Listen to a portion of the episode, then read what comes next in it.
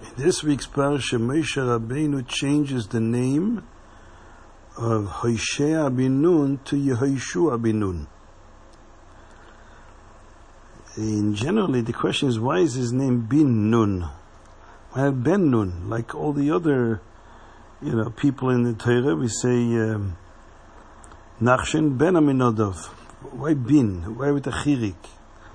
So there's a beautiful pshat I once heard that it says that where did Moshe Rabbeinu take the Yud to add to Hoshea bin Nun's name and to make it Yeshua?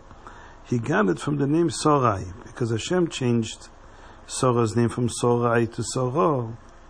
So the Yud was complaining. You're taking me away from such a tzedekis.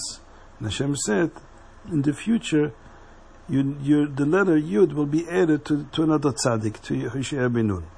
Became Yehoshua.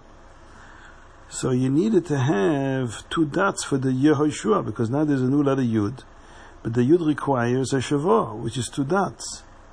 So Moshe Rabbeinu took the two dots from the Segel of Ben and put it under the Yud.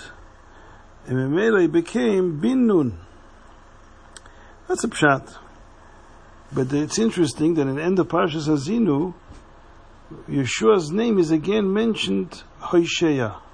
It says Vayova Moshe Vadabas Kol Divra Shira It's in the end of Azinu that they spoke the Shira of Azinu Ba'ozni Ha'am Hu V'Hoshea Bin Nun.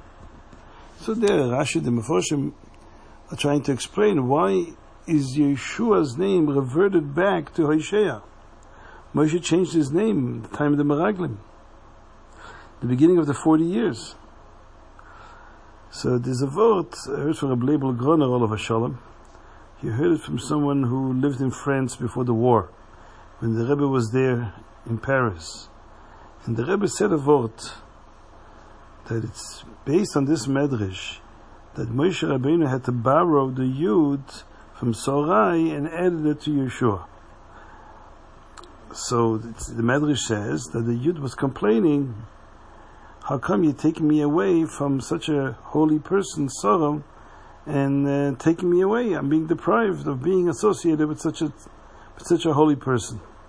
So Hashem said it will be added to Yeshua. At what age was the the letter Yud removed from Sora's name, from Sorai? When was her name changed from Sorai to Sarah? When she was 90, because it was in preparation for her having a child. So, how long did Sarah live? 127 years.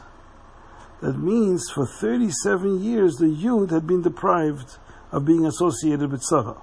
So the complaint of the Yud was only for 37 years.